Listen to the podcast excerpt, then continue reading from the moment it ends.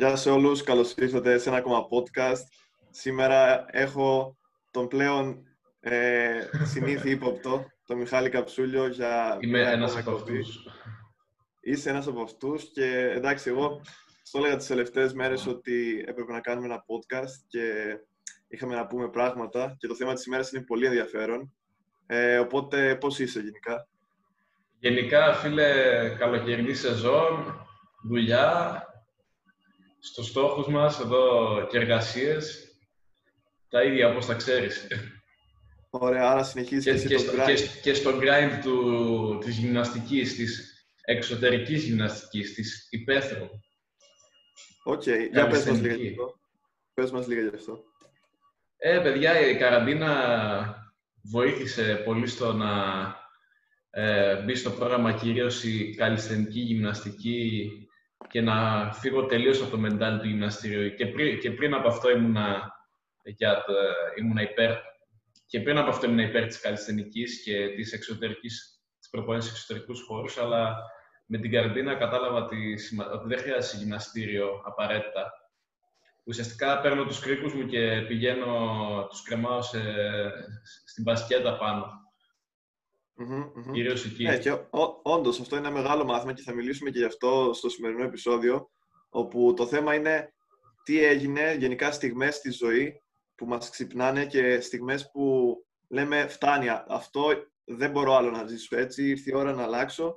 Θα μιλήσουμε λίγο για μερικές από αυτές τις στιγμές όπως εμείς έχουμε ζήσει και γενικά θα εξηγήσουμε λίγο το νόημα πίσω από αυτά τα περιστατικά και ίσως την προεργασία σε εισαγωγικά για να φτάσει κάποιος σε τέτοιο στάδιο. Οπότε μπορείς να ξεκινήσεις, Μάικ. Ακριβώς αυτό που λες είναι ένα στάδιο αυτή η κατάσταση. Ουσιαστικά θέλουμε να εξηγήσουμε για τη στιγμή που συνειδητοποιείς μέσα σου ότι κάτι πρέπει να αλλάξει με σένα.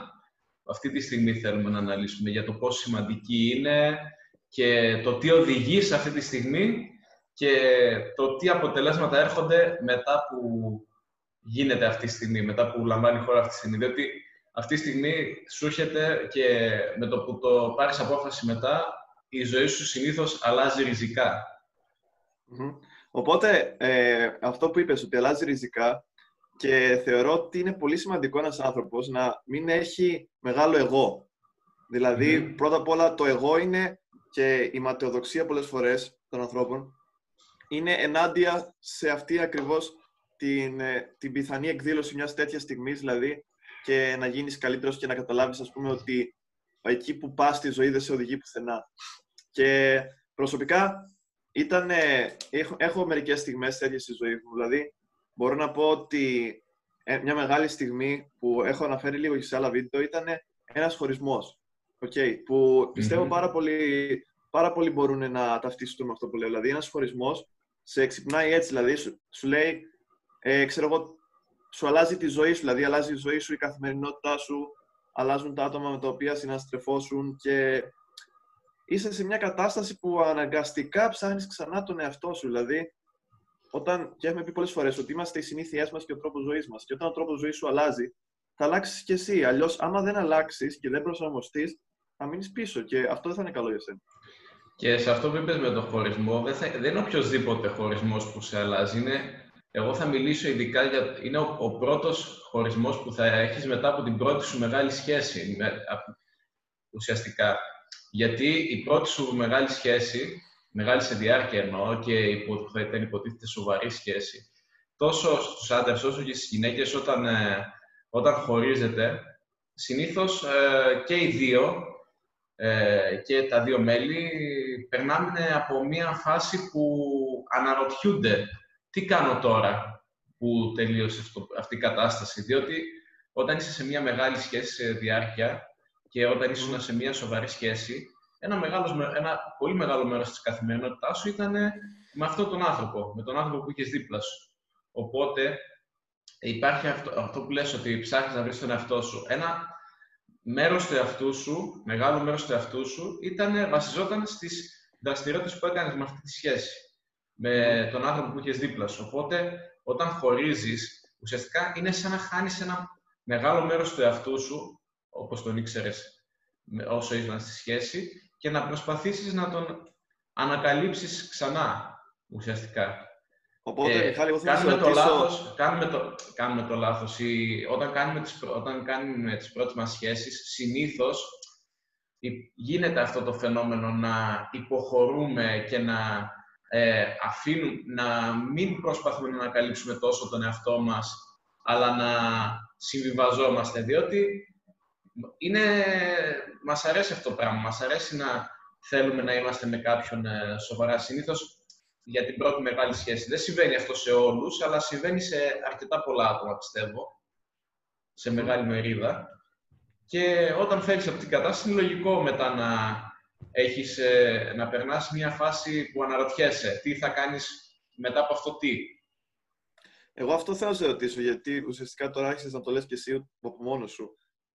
Θέλω λίγο να σκεφτούμε πριν οδηγηθούμε σε μια τέτοια κατάσταση που, όπως είπαμε, είναι από αυτές τις στιγμές που αλλάζουν τη ζωή του ανθρώπου. Δηλαδή, και εγώ θα το επεκτείνω λίγο. Δεν είναι μόνο στις πρώτες σου σχέσεις. Ένας άνθρωπος ο οποίος χωρίζει, ας πούμε, στα 30 και έχει και παιδιά ακόμα, δεν θα είναι η ίδια ακριβώς κατάσταση που πρέπει να αντιμετωπίσει και ακόμα πιο δύσκολη.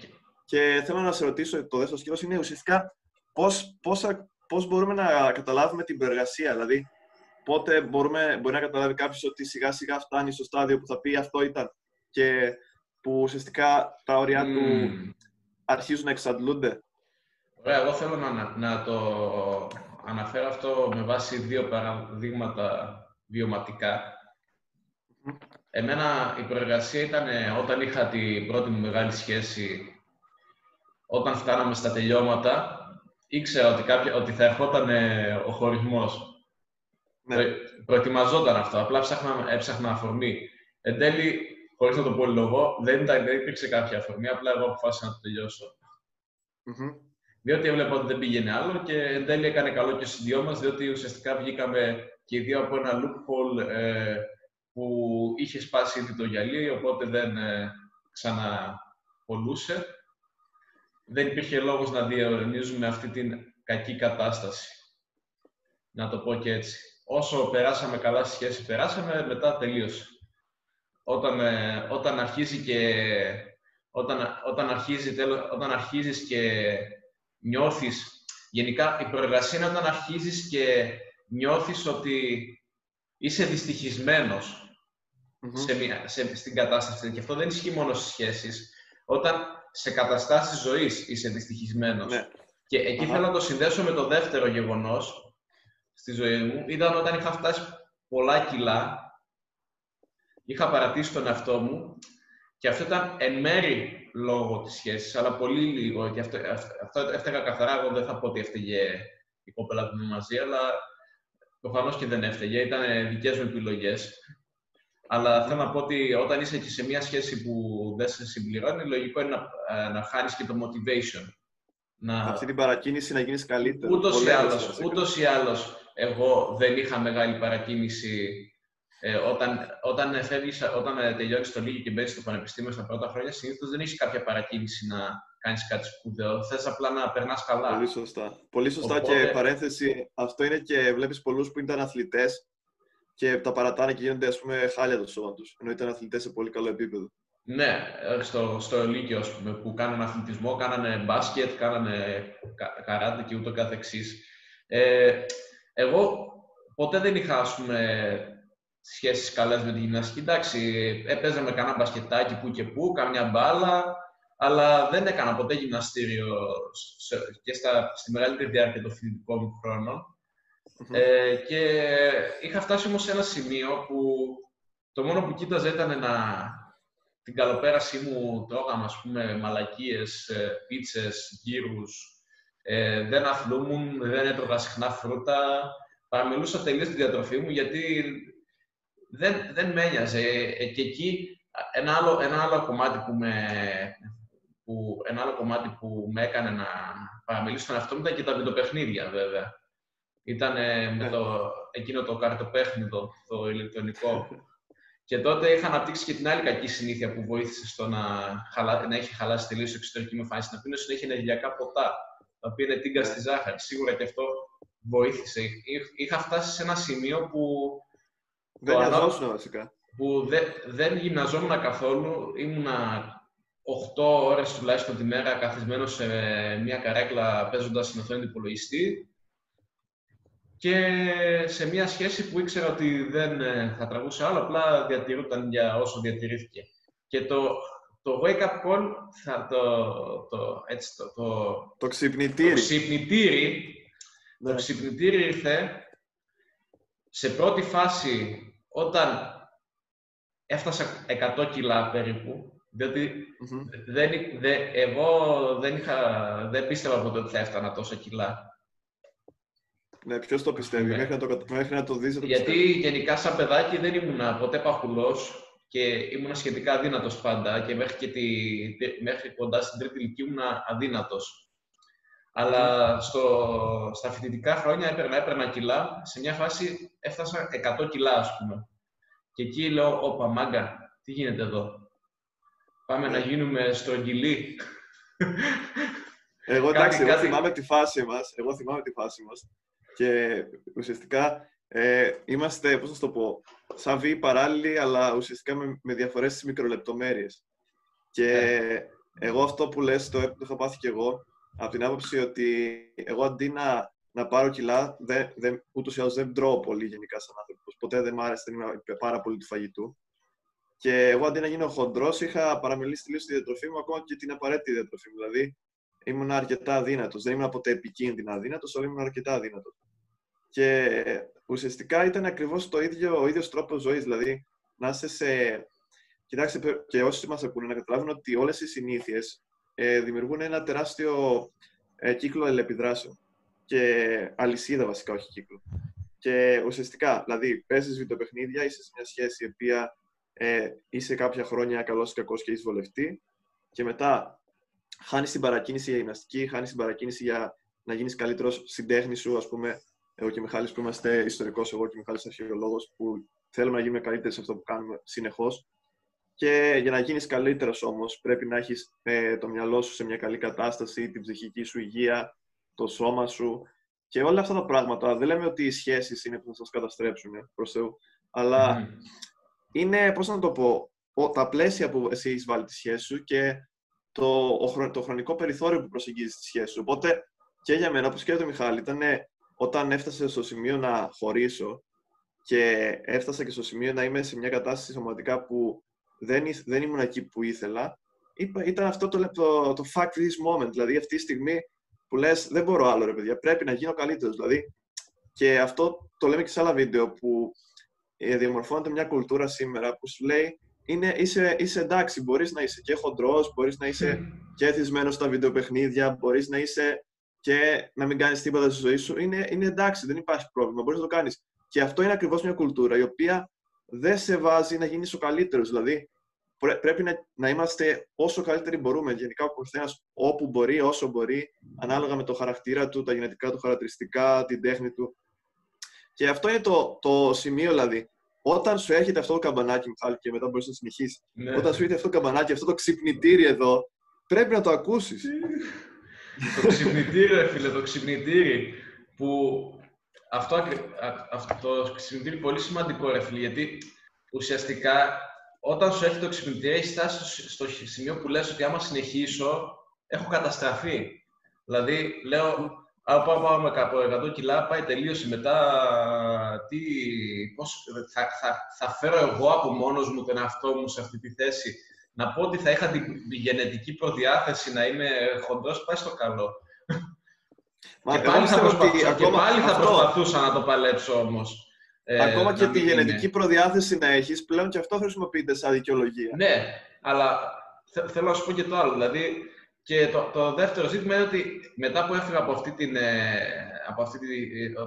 το σημείο της σχέσης που είχε, από την τοξική σχέση, που δεν ήταν πάντα τοξική σχέση, αλλά στα τέλη της είχε καταλήξει τοξική, γιατί ήμασταν και οι δύο δυστυχισμένοι, οπότε έχουμε πει ότι οι τοξικές σχέσεις είναι οι σχέσεις οι οποίες είσαι δυστυχισμένος. Μετά συνειδητοποίησα ότι πρέπει να αυτοβελτιωθώ, να καταλήξω σε μια πιο καλή βερσιόν του εαυτού μου, διότι είχα δει ότι είχα φτάσει στον πάτο. Ή αν δεν είχα φτάσει στον πάτο, είχα φτάσει πολύ κοντά σε αυτόν. Οπότε Γενικά, το καμπανάκι σου, γενικά, σου έρχεται όταν αλλάζει κάτι στη ζωή σου, όταν, ας πούμε, συνήθως όταν βγαίνεις από μία σχέση, αλλά όχι πάντα, όταν, ας πούμε, έρχεται ένα σοκ στη ζωή σου. Δηλαδή, σε κάποιον μπορεί να έρθει το καμπανάκι όταν δει ότι ένα συγγενικό του πρόσωπο που είχε ζάχαρο, ας πούμε, πέθανε από αυτή την αιτία και μόνο, ή ένας καπνίζοντας πέθανε από καρκίνο του πνεύμονα. Και ένας καπνιστής ουσιαστικά μπορεί να είσαι καπνιστής και να δεις ξαφνικά ότι ο πατέρας σου μπορεί να πέθανε χτύπα ξύλο από καρκίνο του πνεύμονα και να πεις, ρε φίλε, τι κάνω εδώ, θέλω και εγώ να έχω την ίδια μοίρα. Και οπότε είναι πολλά πράγματα που μπορούν να σου χτυπήσουν το καμπανάκι, αλλά υπάρχει και το άλλο, ότι υπάρχουν πολλά άτομα που τα οποία αγνοούν αυτό το, όχι αγνοούν το καμπανάκι, δεν τους έρχεται ποτέ το καμπανάκι και ουσιαστικά είναι θύματα αυτής της κουλτούρας του «οκ, δεν πειράζει», ας πούμε, που είπες κι εσύ. Ας πούμε το fat shaming, ότι είναι «οκ όλα τα σώματα». Όλα τα σώματα έρχονται, τα όμορφα σώματα έρχονται σε όλα τα σχήματα. All bodies come in all shapes, νομίζω κάπως έτσι το λένε αυτοί. Δεν είναι έτσι και δεν θέλουμε να πούμε ότι... Εμείς δεν θέλουμε να προσβάλλουμε τους εύσωμους και να τους πούμε «α, είστε άσχημοι». Και δεν είναι καθόλου αυτό το μήνυμα που θα αναπτύσσουμε.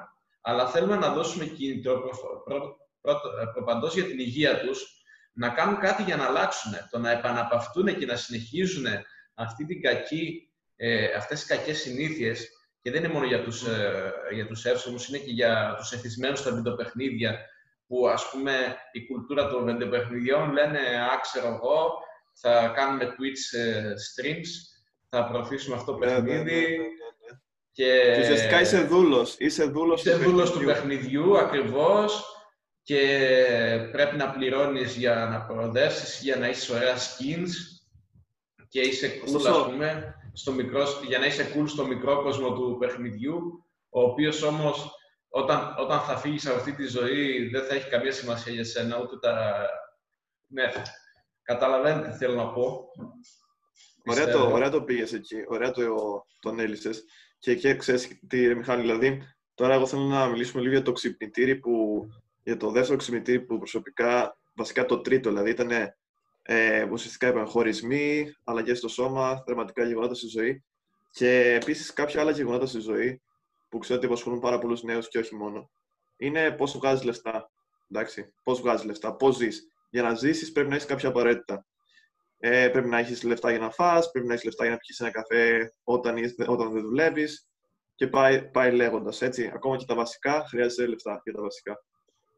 Και εμένα προσωπικά ήταν, ουσιαστικά ζω τώρα τα τελευταία 2 χρόνια στην Κύπρο και ήταν πολύ σημαντικό, θυμάμαι ένα συμβόλαιο που είχα, δεν ανανεώθηκε και αυτό το συμβόλαιο δεν ανανεώθηκε, ουσιαστικά ήταν μεγάλο μέρος του εισοδήματός μου και είχα... Εκείνη τη στιγμή ήμουν σίγουρος ότι θα ανανεώταν και βρέθηκα προεκπλήξεως. Και εγώ θέλω να τονίσω τι συμβαίνει όταν βρίσκεσαι προεκπλήξεως σε αυτά τα πράγματα, που το έχουν πάσει σίγουρα πάρα πολύ. Και ουσιαστικά ήταν ένα μεγάλο ξυπνητήρι για μένα, για να καταλάβω ότι όσο είσαι, ας πούμε, υπάλληλος και όσο δουλεύεις για κάποιον άλλο, δεν είσαι ποτέ, ας πούμε, εγγυημένος στη ζωή, δεν είσαι ποτέ... δεν μπορείς να πεις ποτέ «οκ, έχω τη δουλειά μου, θα ζήσω από αυτό», γιατί ανά πάσα στιγμή μπορεί το συμβόλαιο σου να μην ανανεωθεί, μπορεί να πεις κάτι που δεν άρεσε κάποιον και να απολυθείς, μπορεί όλα αυτά. Και από εκείνη τη στιγμή και μετά άρχισα να αλλάζω σκεπτικό και ως προς τις δουλειές, δηλαδή πώς προσεγγίζουμε τις δουλειές. Δηλαδή πρέπει όλοι να στοχεύουμε να πάμε στο δημόσιο, παράδειγμα που ήταν παλιά η νοοτροπία να δουλεύεις στο δημόσιο όλη τη ζωή, που τώρα πλέον δεν αξίζει καν γιατί είναι τα λεφτά χάλια. Δημόσιο φορέα. Και να το ξέρετε, στο δημόσιο δεν είσαι σχεδόν ποτέ μόνιμος. Οπότε να δουλεύεις στο νομίσιο, στο δημόσιο πλέον είναι δώρον-άδωρον. Και σκέφτηκα, δηλαδή, οι επιλογές μου ήταν δημόσιο, είτε να κάνω κάτι, ας πούμε, να δουλέψω συμβατική δουλειά 9 to 5, 9 με 5, και να παίρνω ένα μέτριο μισθό το οποίο δεν θα μου αρέσει και δεν θα με ευχαριστεί. Είτε να, ας πούμε, να σκεφτώ λίγο πού πάει η ζωή μου, να προσπαθήσω να κάνω κάτι δικό μου και να προσπαθήσω γενικά, πώς να σου το πω, να ξεφύγω λίγο από το σκεπτικό ότι πρέπει να εξαρτώμαι συνέχεια από άλλους. Και αυτό το σκεπτικό προσπαθώ να το αναπτύξω το τελευταίο καιρό, δηλαδή να σκεφτώ πώς μπορεί ένας άνθρωπος να ξεφύγει από αυτήν την κατάσταση. Οπότε θεωρώ ότι ένα σκεπτικό που πρέπει να έχουμε είναι το ότι δεν θα μας σώσει κανείς και δεν θα μας σώσει κανείς και δεν θα μας, μια δουλειά δεν θα είναι πάντα εκεί για μας. Και αυτό ήταν ένα μεγάλο ξυπνητήρι για μένα για να αλλάξω, όπως είπα, το σκεπτικό. Οπότε θέλω όλοι όσοι μας ακούνε να σκεφτούν λίγο ότι τι θα κάνουν, πώς θα ζήσουν άμα ξαναέρθει ένα lockdown. Άμα τους απολύσει το αφεντικό τους επειδή, δεν ξέρω, για οποιοδήποτε λόγο. Δηλαδή βλέπουμε κάτι... Περικοπές, βλέπουμε τρελά πράγματα, βλέπουμε ότι πλέον, ειδικά στην Αμερική, κατηγορούνται άντρες. Θυμάμαι τις προάλλες, είδα μια ειδήση που ένας άντρας, νομίζω απολύθηκε ή κατηγορήθηκε για σεξουαλική παρενόχληση επειδή κοίταζε μια γυναίκα. Δηλαδή αυτά τα πράγματα συμβαίνουν και πρέπει ο καθένας να υπολογίζει ότι αυτά τα πράγματα μπορούν να συμβούν, έτσι. Δεν ξέρω πώς προσεγγίζεις εσύ την ιδέα αυτή. Σίγουρα είναι κάτι το οποίο πρέπει να είναι σαν απόλυτο στόχος. Δηλαδή, θεωρώ ότι μέχρι τα 30 θα πρέπει να έχεις να αναπτύξεις ένα βαθμό ανεξαρτησίας από αφεντικά, ας πούμε. Χωρίς, θα πρέπει να έχεις ένα δικό σου εισόδημα. Δηλαδή, να κάνεις μια δουλειά η οποία να σε ευχαριστεί. Ακόμα και αν δεν είσαι εσύ το αφεντικό και να έχεις υπαλλήλους, τουλάχιστον να παράγεις έργο για άλλους, αλλά το έργο που θα παράγεις να είναι κάτι το οποίο αντιπροσωπεύει εσένα και όχι κάποιον άλλον. Πολύ ωραία το είπες αυτό. Δηλαδή, ακριβώς αυτό που ήθελα. Εγώ θέλω, ας πούμε, στη δουλειά που κάνω στις δομές, θέλω να είμαι εγώ, να είμαι ο αυτός μου στις ξεναγήσεις, ας πούμε, να μην λέω αυτά που θα λένε όλοι οι υπόλοιποι και να είμαι ένας από τους πολλούς, να είμαι στο σενάριο, ας πούμε. Να μην είμαι ένας ακόμα ξεναγός της γνωσού που θα λέει, ας πούμε, τα ίδια και τα ίδια. Να έχω το δικό μου προσωπικό ύφος, ας πούμε. Ναι. Και αυτό ουσιαστικά σε ελευθερώνει. Ναι, με ελευθερώνει. Δηλαδή, εντάξει, θα μου πεις, εσύ θες να είσαι σε ένα γραφείο που σου δίνει λεφτά, αλλά εγώ θα μπορώ να το λέω και σε πολλά γραφεία, να παίζω μπάλα σε πολλά γραφεία, ας πούμε. Δηλαδή, το ότι είσαι υπάλληλος, ας πούμε, και δουλεύεις γραφεία πολλά, δεν σημαίνει ότι είσαι δούλος αυτών. Εντάξει, βέβαια, το να ασχολείσαι με κύριο εισόδημα τον τουρισμό είναι αρκετά επίφοβο, όπως αποδείχθηκε και φέτος. Οπότε γι' αυτό προσπαθώ κιόλας θα προσπαθήσω τώρα. Έχει γίνει και εμένα wake-up call. Θα προσπαθήσω τώρα το χειμώνα που δεν θα έχω τόσο τα μαθήματα του μεταπτυχιακού, θα έχω πιο πολύ νερά από τις εργασίες, να ψάξω και άλλες δουλειές χειμωνιάτικες, ίσως να ανοιχτώ σε κανένα φροντιστήριο. Δηλαδή, είναι ουσιαστικά να εξερευνήσεις πιθανές εναλλακτικές. Ναι, αυτό ακριβώς. Να εξερευνήσω εναλλακτικές. Γιατί να μην μπορώ να κάνω κι εγώ μαθήματα σε κανένα παιδί γυμνασίου ηλικίου αρχαία, ας πούμε. Σιγά το δύσκολο. Ναι, μα ακριβώς. Και δύσκολο, εύκολο, πώς να το πω, αφού μπορείς να το κάνεις. Εννοώ ότι ότι έχω την όρεξη να προσπαθήσω να το κάνω. Δεν θα το αφήσω. Ναι, και αυτό γιατί, να περιορίσω τον εαυτό μου και να εξαρτιέμαι μόνο από τον τουρισμό, αυτό θέλω να πω.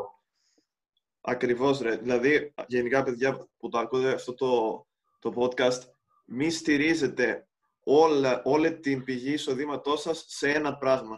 Άμα το κάνετε αυτό, τότε είστε απαραίτητα δεσμευμένοι με αυτό το πράγμα και άμα πάει αυτό το πράγμα χάλια ή δεν πάει καλά ή συμβεί μια κρίση, πανδημία κορονοϊού, καλή ώρα, θα σας πάρει και εσάς κάτω μαζί σας. Δηλαδή, προσπαθήστε να δείτε τι μπορείτε να κάνετε στον κόσμο. Έτσι. Και εγώ δεν μπορώ δηλαδή, να το τονίσω περισσότερο. Μην βάζεις όλα τα αυγά σου σε ένα καλάθι, έτσι δεν είναι η παροιμία. Ναι, αυτό ακριβώς. Δηλαδή, εγώ φέτος ήταν τεράστιο το wake-up call, γιατί ουσιαστικά από εκεί που υπολόγιζα ότι θα δούλευα Απρίλιο με τάδε ώρες, τάδε λεφτά, ξαφνικά βρέθηκα να ξεκινάω δουλειά τέλη Ιουλίου και να τελειώσει η δουλειά ίσως από την πρώτη εβδομάδα του Σεπτέμβρη, που μπορεί να μας έρθει και από τότε το lockdown, δεν ξέρεις. Αυτό θα το δούμε τις επόμενες μέρες. Οπότε ουσιαστικά φτάνουμε και προς το τέλος του επεισοδίου. Δεν ξέρω αν έχεις να πεις κάτι άλλο γενικά με τα ξυπνητήρια. Με τα ξυπνητήρια γενικά, παιδιά, όταν εγώ θέλω να πω... Να τονίσω τη σημασία του να ακούτε το ξυπνητήρι. Όταν νιώθετε ότι κάτι δεν πάει καλά, Μην συνεχίσετε να διονύζετε αυτή την κακή κατάσταση, να το ακούτε το ξυπνητήρι. Και σε όσους βλέπετε ότι δεν ακούνε το ξυπνητήρι, τους γνωστούς σας, μην προσπαθήσετε να τους το επιβάλλετε, γιατί δεν θα τα ακούσουν το πιο πιθανό. Και εγώ, όταν προσπαθούσα να μου τα πούνε τα ξυπνητήρια, εγώ τα αγνοούσα. Τα εξωτερικά ξυπνητήρια συνήθως δεν τα ακούσε. Το εσωτερικό ξυπνητήρι τα ακούσε. Το ένστικτο. Το ένστικτο. Υπάρχει κεφάλαιο στο βιβλίο γι' αυτό, παιδιά. 1 Σεπτέμβρη, μην ξεχνιόμαστε. 1 Σεπτέμβρη, μην ξεχνιόμαστε. Βγαίνει η κυκλοφορία του βιβλίου. Οπότε ευχαριστώ, Μιχάλη. Ήταν από τις πιο ωραίες συζητήσεις που έχουμε κάνει. Ήταν πολύ δυνατή συζήτηση. Και για όλους όσους το είδατε, like, subscribe, share το βίντεο, καλέστε φίλους σας στο κανάλι και μέχρι την επόμενη φορά να είστε όλοι καλά.